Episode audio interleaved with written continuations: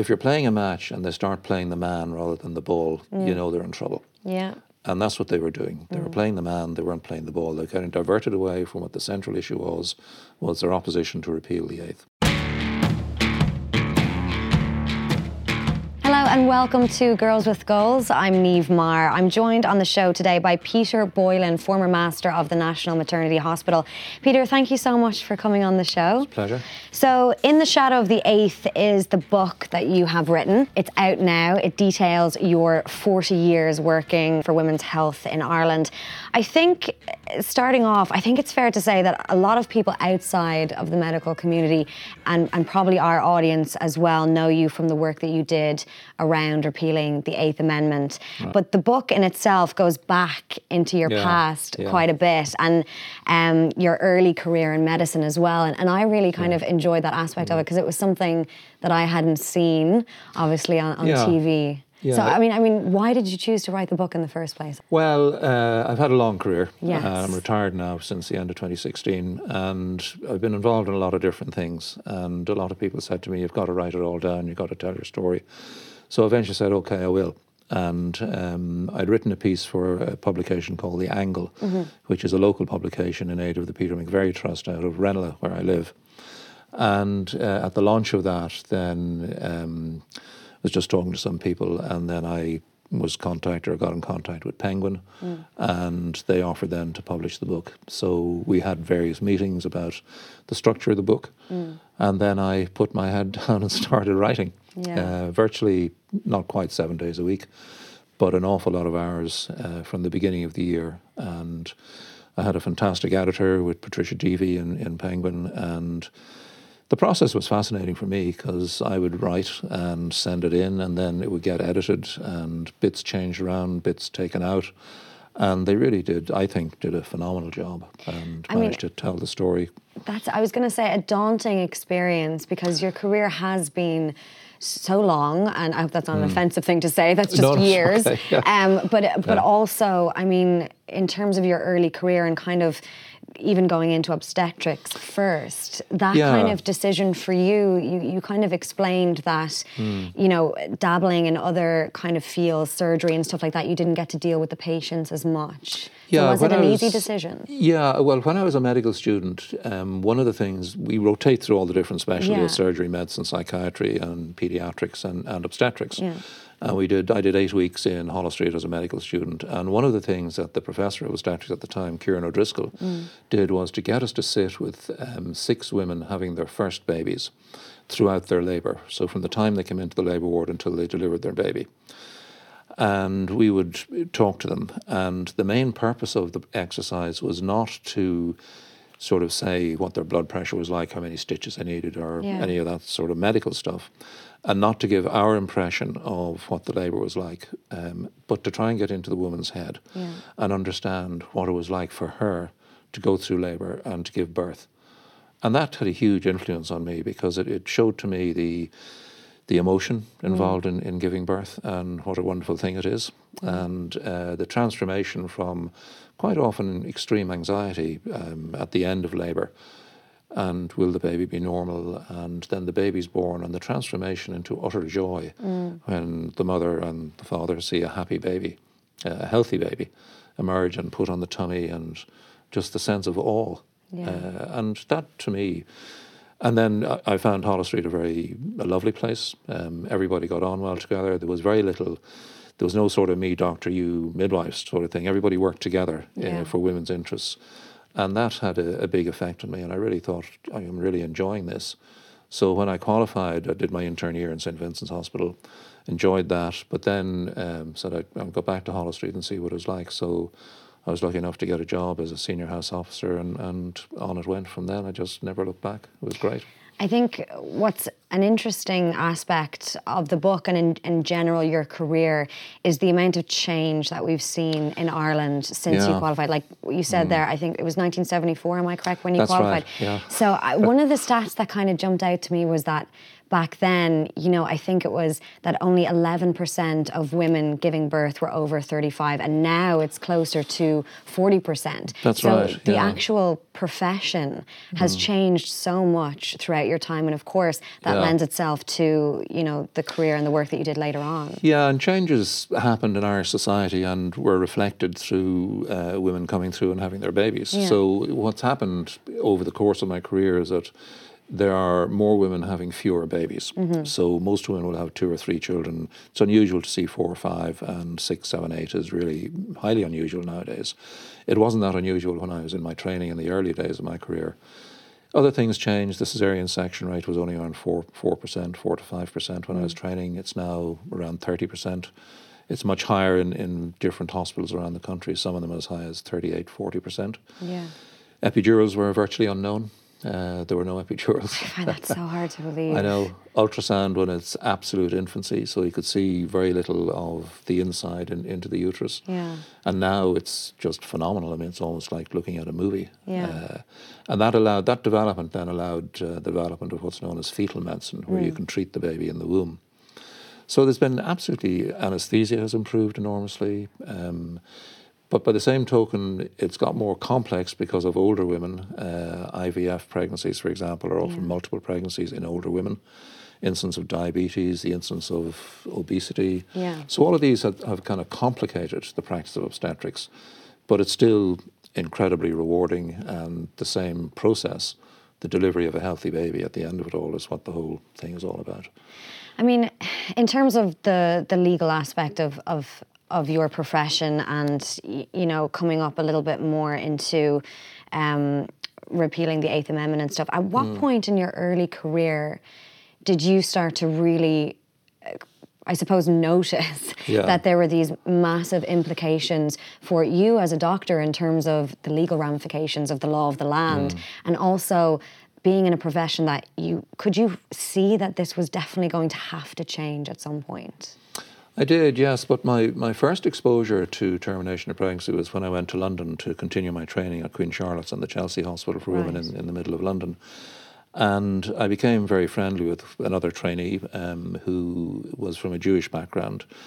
And he did a lot of the terminations, or was involved very much in the terminations for fetal abnormality, which was completely new to me Yeah. because it just didn't happen in Ireland. Yeah. A, we didn't diagnose them, and B, of course, it was completely illegal, so it was just never, never discussed.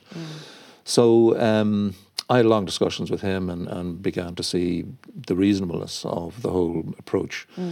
And uh, there was a lot of other early terminations done in the Chelsea Hospital for whom I worked. Coming from Ireland, they just said, "Look, I presume you don't do any of these." And I had never trained in them or anything like that. But that was my first exposure to it. Right. And then I came back to Ireland and I was an assistant master in Holland Street. And uh, at that time, still, ultrasound was fairly basic. Women seeking early terminations never went to the maternity hospitals, so we didn't encounter them. Okay. And I was an assistant master in 1983 when the referendum, the eighth, was going on. Yeah. Uh, it passed me by completely. As in you just you weren't aware. We worked just ridiculous hours. So, for example, um, a weekend on duty would start on a Friday morning at the end of a busy week. Yeah. And we'd go home, having been in the hospital all weekend, on Monday afternoon. Yeah. You'd have Monday night off, and you might be on duty again on Tuesday or Wednesday. Yeah. So, what went on outside the hospital was really So kind news of and everything there. like that. Yeah. Yeah, I mean, we, we just separate. yeah, and because women weren't coming into the hospital looking for terminations, it was sort of kind of didn't involve us really. Yeah. And it, it wasn't to bring termination into Ireland. It was just to sort of, and the word copper fasten was used a lot Yeah. in that debate. It was just to copper fast in the existing situation. Right. So it didn't really impact me. And then I went to work in the States uh, when I finished my training. There were no jobs in Ireland, and I wanted to work in the States for a while anyway. Yeah. So I went to a job at the University of Texas in Houston. And the reason I went there is because there was a new chairman coming from San Francisco who was a world expert in premature birth. And there's a lot of the, the American academic scene is very dynamic Yeah. and they change a lot all the time. So when a new chairman comes in, they tend to kind of turn things upside down, kind of not revolutionize is the wrong word, but they eh, sort of put their own imprint on the department. So I was interested to see what it would be like to work with a, a new chairman because at the back of my hand, of my head, I had kind of the idea I'd like to be master of Holles Street at one time, and that was sort of my long-term ambition. Yeah. So I wanted to see what it was like to, uh, you know, to be involved in, in change and how you how you did that, how you brought people with you, mm-hmm. and um, so there, you know, it- Texas was kind of funny because um, the Texan law is is quite restrictive on abortion. And no abortions were done in the hospital. They're all done in clinics outside the hospital. Yeah. So again, I didn't have much exposure, but I did have a lot of discussions with the chairman and other members of the department, um, just about the whole question of, of ethics in, in reproductive medicine. And there were a lot of consultants in the hospital because of the American system, but some of them had admitting rights to a Catholic hospital. And rather than do straight sterilizations, what they called it was uterine isolation Wow. Okay. because they weren't allowed to do sterilizations, but they were doing them and they were calling it uterine isolation. oh. Now, I kind of thought, come on, lads, that's a bit hypocritical. Yeah. But that was the way it was. And then when I thought about it, maybe that's what was going on in Ireland when people were prescribing the pill for uh, irregular periods. Yeah. And Irish women had the highest rate of irregular periods in the entire world because that was the only way you could legally pres- prescribe the pill. Wow. So it was a very different country in the in the 70s, 80s, and Yeah. it was only into the early 90s.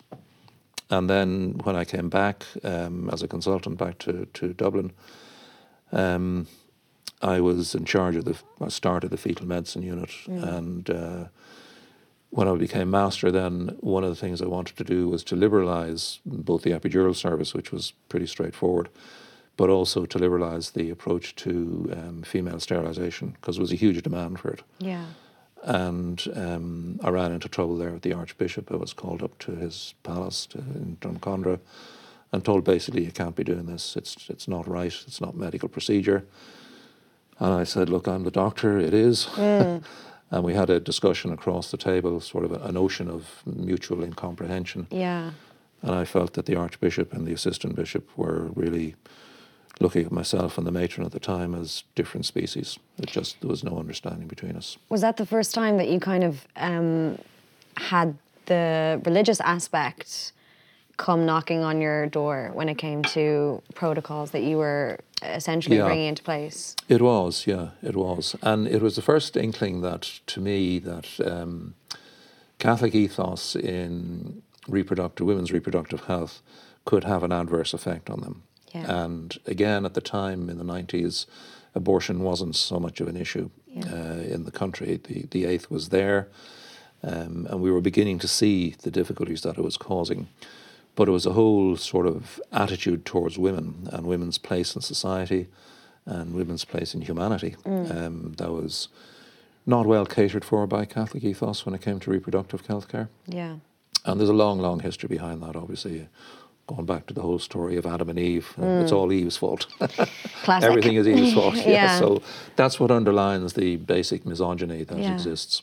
And I mean, in terms of your colleagues, you know, within the profession, um, having been in the UK and being in America as well, coming back, I mean, it sounds as if your eyes were opened to the, the possibilities.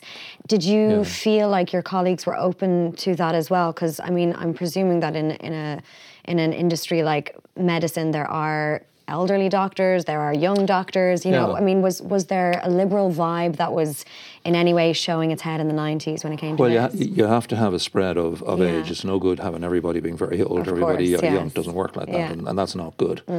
But uh, no, I mean, one of my assistant masters was Peter McParland, who's Mm-hmm. a consultant now in Holles Street, and he went to um, Toronto and fully trained up in fetal medicine and came back then.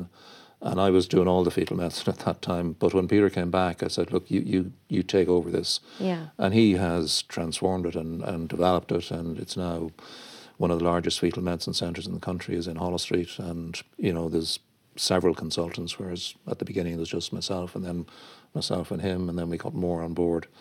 So, um, yeah, the younger generation tend to be much more liberal, and I can see that now among the trainees and among the younger consultants.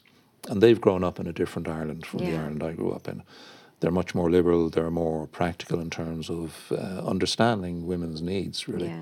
And just having a more tolerant attitude towards different different attitudes. Yeah. I mean, I, I suppose in terms of kind of, you know, our audience here and, and when we really began to, to talk about these issues that women Mm. were facing when it came to their healthcare would, would be Savita, and you dedicate you know a chapter to her that, that's named Savita. Two chapters. And then Oh, the, yeah, the yeah, so yeah. The, the one that's just Savita.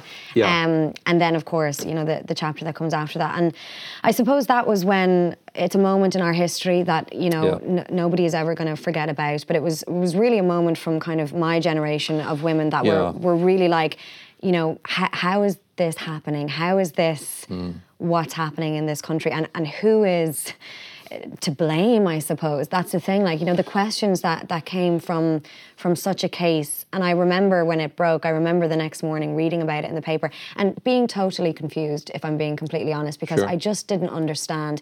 And this was, you know, historical. There were Mm. legacy issues. Of course, the eighth had been there since '83. So a lot of, I think, Mm. women of my age were really only opened up to such an issue Yeah. when Savita passed away. And I mean, I suppose Yeah. from your point of view, this had been something that you had been very aware of and had been Yeah. working on for years. So did you know at the time, uh, like, did, did you know that this was just going to be global news? I didn't realise it was going to be global news. I knew it was a big issue in Ireland. Yeah. Now, if you just take it back a little bit, there was the X case Yes. and all of the other And that was in 92, superwomen. right? Yeah, yeah. So uh, the government had set up an expert committee following a ruling by the um, European Court of Human Rights Yeah. to look at the judgment of the X case and implement it because the the, the politicians had done nothing about it at all. This was the case of the 14 year old girl, yeah, wasn't it? Yes, yeah, who was raped by Yeah. by a neighbour. Now, um, so there was an expert committee set up under um, Sean Ryan, Justice Sean Ryan's Mm. uh, chairmanship, and I was a member of that committee. Our report was given to the government the day before. The day before, yeah. Yes, the Just- news of Savita's death. Complete coincidence, wasn't Complete coincidence. Obviously, nobody knew about it. Yeah. Then it was obviously Savita's death was the impetus for the implementation of the Protection of Life and Pregnancy Act, Mm. Which followed on from the Oireachtas committee hearings and so on. So that bit of legislation was put in. Mm. But that wasn't enough actually because it didn't go far enough.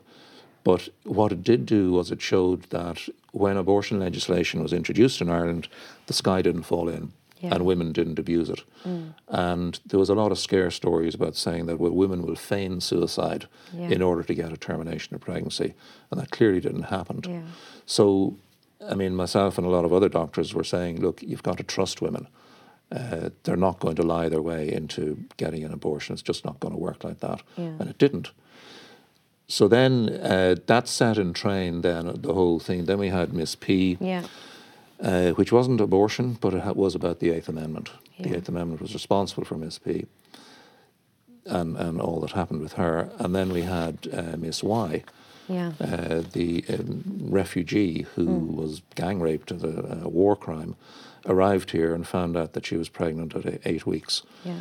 She didn't. She became suicidal because she couldn't get an abortion. She was in direct provision, right, at, at the time, Yeah, wasn't she? And she yeah. had even even the things, the details of that case that a lot of people not necessarily might know, but even the things like the costs of even filling out the form, the fact that she didn't even have English to, to do that. Yeah. And because of the law, she would have to organise everything herself to travel abroad. Yeah. Uh, because under the law, we nobody could help her to do all that stuff. Yeah. So It's it is so an distressing absolute reading horror about- story. yeah. Yeah. absolute horror story. So all of those things led into then the, a lot of pressure on the government, and then we had the uh, Citizens Assembly, which was a brilliant way of dealing with it because Yeah. everybody from all points of view got an opportunity to put their point of view. And then we had their decisions, which surprised a lot of people with Yeah. Mm-hmm. their apparently very liberal attitude. And then we had the Oireachtas hearings, and then we had the uh, referendum about the eighth. That was successful. And then we had the legislation, Mm. Yeah. which had to go through. And then we had the deadline of the first of January. Mm. And the minister deserves a massive amount of credit for that, Mm-hmm. um, because he said we're going to do it, and it was the only way to do it. Otherwise, we'd still be here talking about it. I know we, we had uh, we had the minister on the show as well before um, before the legislation came in, Mm. And we were discussing it, you know, and, and he was he was committed to it. But I mean, it's funny because when we're talking about uh, the eighth, and when we're talking about all of those cases that happened, you know, you in particular were very much, you know, you were on the debates, you were you were Yeah. out there, and you detailed this in the book. It was it was interesting because at times the story became about you, you know, and at Yeah. times, I mean, in terms of perhaps a diversionary tactic by you know pro-life groups or or whatever the case was battle weary is something that kind of springs to mind when it comes to all of this i mean behind closed doors when you weren't on camera and when you weren't giving interviews Mm. and stuff like what was that time like for you as somebody who was as, essentially expert opinion but that was also being called into question a lot of the times Oh, all the time, saying it was personal opinion Yeah, there's all sorts of letters being written to the paper and written to me, uh, signed by different people. But you know, I've had a lot of sporting experience in the background, and if you're playing a match and they start playing the man rather than the ball, you know they're in trouble. yeah And that's what they were doing. They Mm. were playing the man, they weren't playing the ball. They were of diverted away from what the central issue was, was their opposition to repeal the eighth. yeah And it ended up that they actually didn't have any really good arguments. Mm. Um, now, the religious point of view is very valid, and people have that, and they have to be respected and so on. But nobody has to go and have an abortion. Nobody has to perform an abortion. And so, you know, th- their views need to be respected, but they also need to respect the views of the rest of the people who voted, 66% of the population. yeah So yeah, I mean, it didn't. To be honest with you, it didn't particularly bother me. Yeah. Uh, because I kind of felt, well, you know, you're losing if you're starting attacking me. So Yeah. I, I thought it was a good sign. yeah i mean it's, fact, it's a good uh, way to look at it yeah Yeah. Well, I mean, it's. Um, I mean, a lot of the stuff that was said was, I mean, it was nonsense. Yeah. You know, so you just kind of say, look, get a life, really.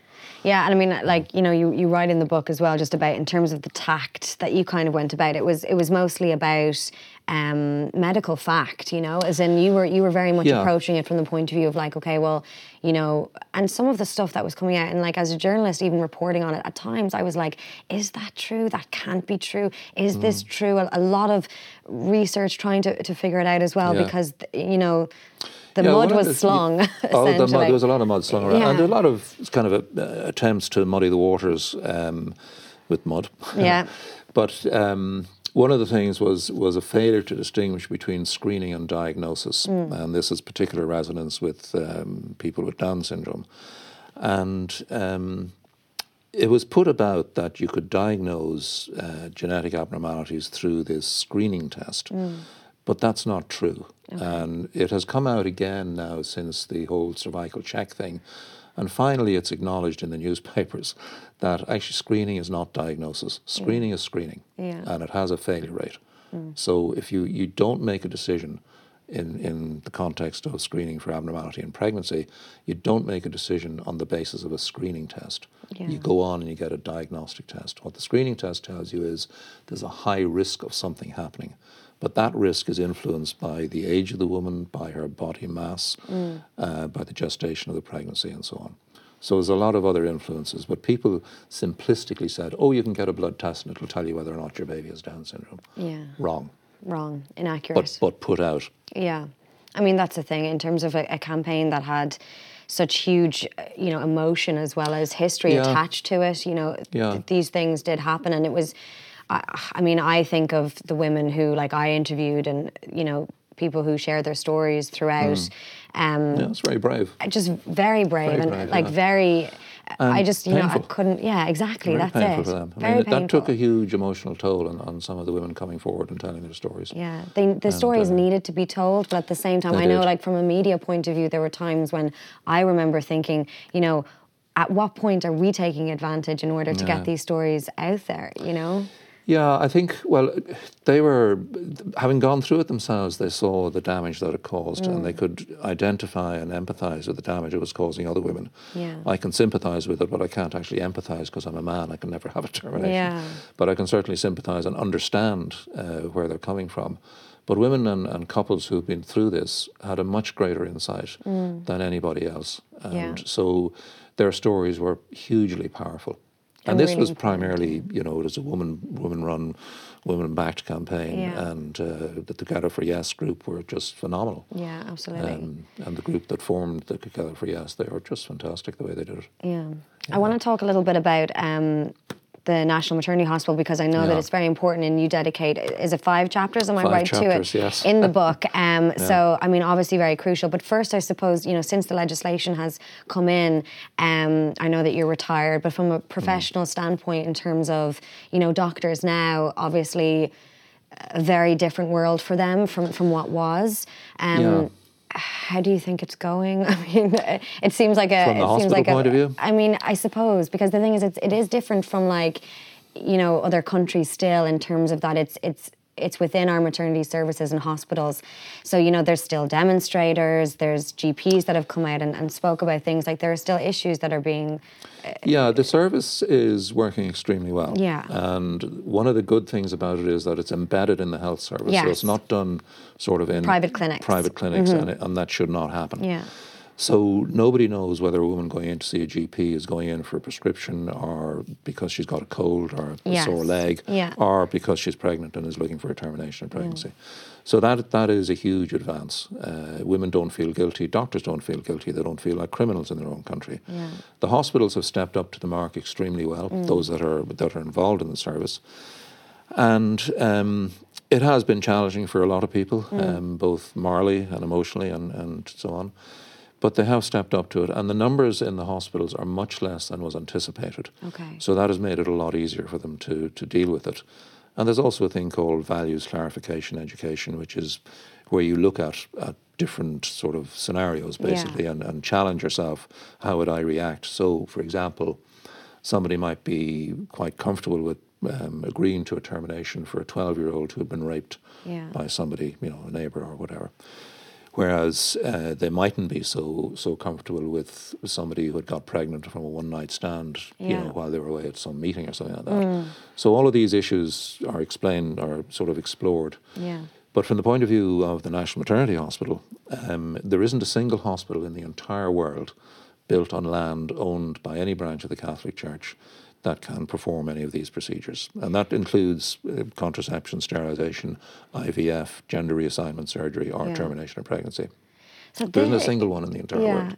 So to think there was going to be one in Ireland, in Dublin, was really quite delusional. I mean, and the thing, I, I think on this, you know, it kind of, it started, I suppose, now correct me if I'm wrong, 2016, the- it started, the news broke um, ab- about this. Well, the original the original um, proposal was that the hospital would be co-located Yes. uh, on the site of St Vincent's, and that was all enthusiastically embraced by St Vincent's. Then there was a change on their board, and there was a complete change in attitude. Yeah. And then there was also a change on our board, which kind of changed things as well. And it went from it being a standalone, uh, co-located, completely independent maternity hospital with all of the facilities of the general hospital available to where it was going to be owned, the hospital was going to be owned 100% by the Religious Sisters of Charity. yeah. That was that was the agreement. That was the what was worked out under the Mulvey report and agreement between the, the two hospitals. Yeah. There was going to be a separate company set up to run the hospital, which was going to be owned by the Sisters of Charity. Right. There was what was known, there was some complicated Byzantine legal arrangement, which was never going to work. It was full of contradictions and challenges i- in the Mulvey uh, report. Uh, I raised the issue of uh, religious influence being a problem. Yeah. I was dismissed. I was told, no, the legal arrangement will protect it. I asked for an example of a single hospital in the entire world where this happens. Yeah. And I'm still waiting because there isn't one. And it was all about a year ago. It was put about that, um, oh, the nuns are well out of, ho- of St. Vincent's, they have nothing to do with it. And it was also put about that they would never wanted to run the hospital. I never said they would be running the hospital. It was owning the hospital and owning the land was the issue, and owning the company that was running it. Yeah. The board structure was all wrong with the Vincent's nomination and so on. Then, uh, just before the book was published, questions were put to the Sisters of Charity about, because it was in the book, Yeah. uh, about whether or not they needed Vatican approval. And lo and behold, they do. Now, that was all kind of denied, if you like, right up until before the book was published. So, I mean, Did- I'm they- justifiably they- angry about Were this. they denying it? I mean, were they denying it through knowledge, or were they denying it because they believed that they did not need Vatican, or we don't know that? Look, Google, Yeah. uh, if I fi- can find it out, uh, the religious organisation should know this. Should know They know. And it's a, it's a process known as alienation, Yeah. basically transfer of property and so on. The other complicating factor is that the Bank of Ireland holds a, a mortgage over the entire property and over all future assets Mm. Yeah. on the site. So it's a very complicated uh, situation. But the ultimate problem is uh, that due diligence was not done by Yeah. the people who were negotiating this deal, despite my saying, look, there is a religious problem here. Mm. And they said, no, no, you're talking nonsense. We've sorted it out. There's no issue here. And now there is an issue. So what we're faced with now is the Vatican are going to decide whether or not a new national maternity hospital is built in the Republic of Ireland on land. That That's sentence uh, in itself feels like I mean your book is called In the Shadow of the Eighth. It feels the celebrations when it happened and everything. It feels like we were stepping away and we were moving forward Mm. in terms of women's rights, societal expectations. And then that one sentence that you just said feels like we're transferring back to the 70s. And I mean that's kind of a really shocking Mm. Further thing. back? 60s, 50s. 50s, yeah. I mean it's it seems Well, that's shocking. the situation all over the shocking, yeah. world. I mean, canon law is a universal thing around the Yeah. world, and canon law supersedes civil law. So, and there's all sorts of private property rights, which means that they can't do a, the government can't do a compulsory purchase order on the site. Yeah. I mean, you saw with Intel, they can't buy a farmer's land. Yeah, yeah. because of private property rights and so on. So uh, now, if the Vatican says yes, you can alienate this property into a civil structure, uh, secular structure, which will allow the building of a hospital in which terminations of pregnancy, sterilizations, IVF will take place. That would be world shattering news. Yeah. Uh, one can only hope that that will happen. We've been told that it's imminent. Now, imminent to me means days rather than weeks and months. We were told that a couple of weeks ago. Okay. Uh, we were told that this process has been underway for years. Yeah. Uh, we were told that it was with the charities regulator, then it wasn't, and then, you know. So there's a whole load of, we need, if we're going to believe this, when, when, if it happens, we're going to need credible documentary evidence Yeah. seen by everybody that it is transferred into a secular structure which will allow the building of a maternity hospital in which all of these, what are described as immoral acts, are uh, performed. Because I saw, you know, um, Labour TD Alan Kelly was was speaking there over Mm. the last kind of a couple of weeks on it, and you know, he said something that was quite insightful. He was saying that you know the, the biggest loser in all of this is going to be the women of Absolutely. Ireland. Absolutely. And I mean, essentially, no, Yeah. he didn't say this, but like once again, do you know, here we go again. You Yeah. said that, you know, regarding the Yeah. the Miss P case, you said, here we go again. I mean, Yes. it feels to me like um, you couldn't have been the only person who was saying this and that was being wiped away. Like, surely people can see the ramifications of what this might have. Well, if they saw them, they denied them. Right. And really, you know, I find it hard to believe that St. Vincent's didn't know about the whole alienation issue. Yeah. And didn't understand about the building on, on Catholic land. I find that hard to understand, and I find it quite frankly hard to believe. yeah. Holles Street people didn't do due diligence. Right. Uh, the negotiating people, the chairman and the master in particular, who, who led the whole negotiations. Kieran Mulvey, who was the mediator, um, should have realised maybe there is something in all this religious stuff, Yeah. and just done a quick Google, Just you know, and would have found out, yeah, this is a major issue, yeah. and that should have been sorted out years ago. Instead of which, there's been millions spent on design fees. The amount of hours people have put in uh, in designing the whole thing is just unbelievable. Yeah. And now we have 43 million being spent on a car park and a pharmacy on the understanding that they are to be part of the new development of the National Maternity Hospital and some development in Vincent's as well. So it, this is a major scandal. Yeah, but I Uh, mean, imminent. You know, you, you said that, so it we but are. the Vatican don't move fast. Yeah, you know. well, we know that. we definitely know that. Um, But there, there is things that are going to be coming out in in the coming days, hopefully coming days, weeks around this, and Yeah. some resolve will come. This isn't because I mean, this isn't going to roll for years. Surely it can't with that amount It of can't money. go on forever, and uh, a crunch time may well be when it comes to making a decision as to whether to go to tender Yeah. for the building. But that can't happen until everything is sorted out, Right. because otherwise there'll be more millions wasted. Yeah. And um, it has been said by people in the know from Mm-hmm. the Vatican that uh, they'll wait until Diarmuid Martin retires. He's due to retire at the end of, or in the middle of April next Yeah. year. They'll wait and see who the new Archbishop is, what their opinion is, and then the Vatican will make their decision in their own time. Uh, Diarmuid Martin wants to get out of hospitals. He's a man I have huge respect for. Mm. He's more interested in social justice and looking after the poor, the homeless, and so on, and Yeah. the right sort of stuff. Uh, but we are where we are, and we are waiting for the Vatican. Yeah. Well, I mean, I, I kind of I want to end on on something positive because you know the book is it's it's it's very upsetting at times. You know, like when I was Yeah. reading it, there were things that I thought that I knew about that I really Yeah. didn't, and it's it's hard. But at the same time, you know, I think coming back to why you chose to go into obstetrics in the first place is because Mm. you know you said that you felt privileged to be there Yeah. when you know a woman gave birth, and I think Yeah. that the work that you've done in your career is is uh, pretty unbelievable in terms of the things that you've been faced with and I also Mm-hmm. think that it's it's something that people will benefit from reading it because I think people need to understand what's happening up until this very day a little bit more in the healthcare system do you know Yeah, there's a lot of background in it, and, Yeah. and a lot of extra stuff. For example, on Savita, that people who wouldn't have been aware of, uh, the, Yes. the stresses, the, the conditions that the nurses were working and the midwives. I mean, That it was just appalling. it was Absolutely really that I was really shocked by that by those Yeah. those two women that were on. One of them was uh, Heavily pregnant. heavily pregnant herself, Yeah. and the amount of cases because of course we swoop in on on the things that are Yes. Splashed across the front pa- page, but like at the same time. There are often so many other factors that are happening behind the scenes, and Yeah, I'm glad look that at things in isolation. No, I'm glad that you went into that detail as well because Mm. it's important that that people know about that. It's important that people understand the stresses those nurses were under, and, Yeah. and uh, you know that that absolves them of an awful lot of criticism that they have been subjected to quite unfairly. Is it a positive future for women when it comes to Oh, yeah, healthcare I in Ireland? I mean, Oh, we've yeah, it it's yeah, been yeah. it's been it's been. I mean, you can't even describe what it's been like in the past for some women and the things No, that they've mean had it, to it go is through. It is really hard to understand. Yeah. Mm. But no, I mean the, the landscape has transformed. Uh, women now have the full range of reproductive health care available to to them in this country. The one sort of thing that is bringing us, dragging us back, if you like, and opening our eyes, is the whole situation around the move of the National Maternity Hospital to the Elm Park site. Yeah.